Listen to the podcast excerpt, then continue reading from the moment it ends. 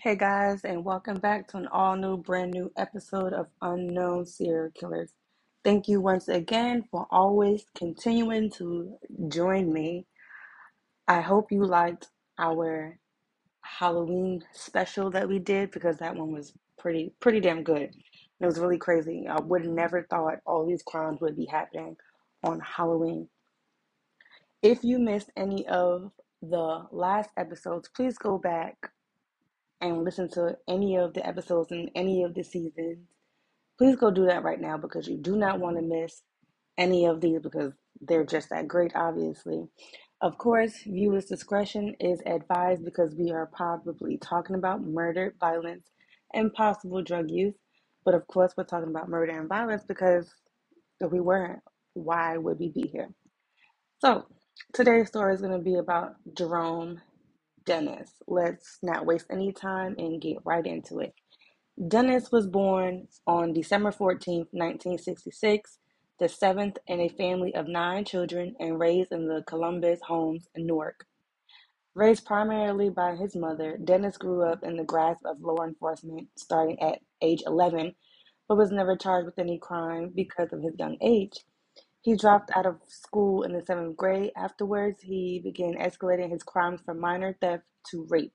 That's a big jump. On November 6, 1981, Jerome, 14, along with his brother William, committed a rape in the downtown Newark. If you don't know where Newark is, that's New Jersey.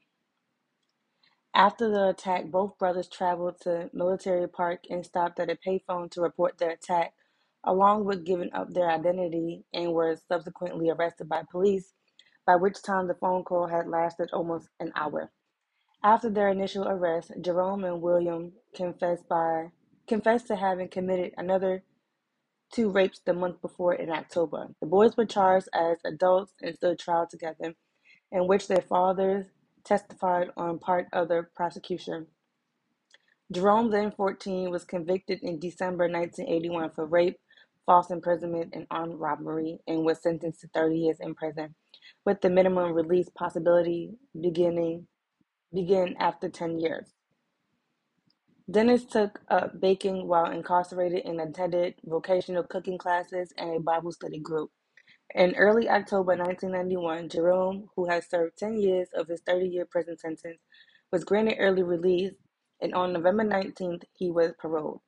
Soon after, he moved into a home in East Orange, that's also in New Jersey, and was hired as a Pleasantdale Bakery in West Orange, New Jersey, as a porter. Within 2 months of his release, on December 12th, Dennis attacked 26-year-old Zelda Bailey, but she was not seriously injured and survived. 4 days later, Dennis attacked 41-year-old Robin Carter in Newark, raping and strangling Carter to death. Her body was later discovered the same day. 2 months later, on February 15, 1992, Dennis abducted 30-year-old Elizabeth Klenner, who was returning from McDonald's where she had applied for a job. Dennis raped and bludgeoned her to death before disposing her body in an abandoned house. 6 days later, on February 21st, Dennis attacked 30-year-old Stephanie Alston and fatally stabbed her to death, then dumped her body off approximately 50 yards from Klenner's body. The next day, on February 22nd, Dennis was armed with a knife when he attacked 23-year-old Khadijah Harris, who survived. But these 2 girls is lucky that they survived, because these other 2 so far hasn't been that lucky. On April 10th, 1992, Dennis killed 16-year-old Jamila Jones. Jones was out with her friends, and when nighttime fell, she decided it was best to return home. At about 6 blocks away from her home, Dennis attacked Jones, raping her and stabbing her to death, and threw her body off a pedestrian overpass. Between the same day and April 11, Jones' body was discovered, along with the bodies of Klenner, Alston, and the youngest victim, 14-year-old Shakia Hedgespeth. They were found within blocks from one another along the Garden State Parkway, but were proven to have been killed days apart. So here's where you have a dumb criminal, where you basically leave all the bodies in one area so they can all be found together. Maybe he wanted to be caught. Maybe he didn't want to be caught. Maybe he didn't think this thing through. But either way, this is probably a dumb criminal. Both the Newark Police Department and East Orange became aware of Dennis's crimes but did not know his identity yet. At the time, they falsely believed the serial killer had murdered 7 women whose bodies were found in rural areas around the New Jersey cities of Newark and East Orange, and 2 other women reported to have been assaulted at night point by men in the area. During the investigation, police in both cities announced to the public that an active serial killer investigation was underway. Female residents were advised not to go anywhere unattended, and patrol cars were constantly driving around the cities. Soon enough, a moral panic grew among the citizens of both cities, and the Federal Bureau of Investigation joined in to investigate. The reality of a serial killer stalking women in East Orange and Newark was something the cities had not been used to, and at the time, the case made headline news and on multiple occasions. The East Orange Police Department and the FBI formed a task force with input from surrounding law enforcement agencies to investigate the cases. Community meetings were held and flyers were handed out all over the city that gave advice to safety and self-defense. Investigators were made aware of Jerome Dennis, a 25-year-old bakery worker with a juvenile record that included rape.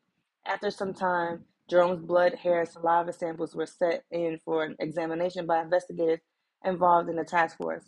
Next, detectives put up a phone line up and showed it to the 2 surviving victims. Both identified Jerome with little question. On April 13, 1992, Dennis was arrested and charged with 35 felonies, including rape, robbery, assault, kidnapping, 1 count of manslaughter, and 4 counts of murder. He was held at a $2 million bond. After the arrest, Newark officials held a public meeting in which over 250 people showed to ask questions. While the arrest was a release to investigators, the public were skeptical of Dennis's arrest, the main reason being they believed that the arrest was made to ease their fears. Dennis himself pleaded innocent to the charges. However, after some time, he made a full confession to all the murders. One of Dennis's lawyers stated that his client suffered from schizophrenia and requested a psychiatric test on Dennis. Of course they did. Of course they wanted a psychiatric test. I mean, it does kind of make sense in a way because we don't know his mental background. We don't know what kind of childhood he had. They didn't really just speak on it. So, I mean, maybe that could do something. On February 27, 1993, Dennis pleaded guilty to 13 charges. 5 counts of murder and the death of Carter, Klenner, Alston, Jones, and Hedgespeth. 2 counts of aggravated sexual assault, 1 count of aggravated assault, 1 count of armed robbery, 2 counts of criminal restraint, and 1 count of parole violation. Due to the plea, other lesser charges were dropped. The plea agreement also allowed him to avoid a possible death sentence. Dennis received 2 consecutive and 3 concurrent life terms with parole eligibility after 60 years. Dennis currently resides in New Jersey State Prison and will become eligible for parole on April 10, 2052, when he is 85 years old. So he still pretty much has a little bit of life left in him if he's able to get out of jail after 60 years.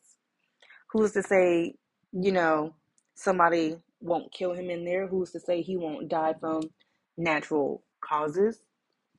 But either way, he'll still have some life still to him. He didn't never have any kids. He was never married and never said he had any girlfriends. So when he went to jail, he was 14 and he got out in 10 years, so he was 24.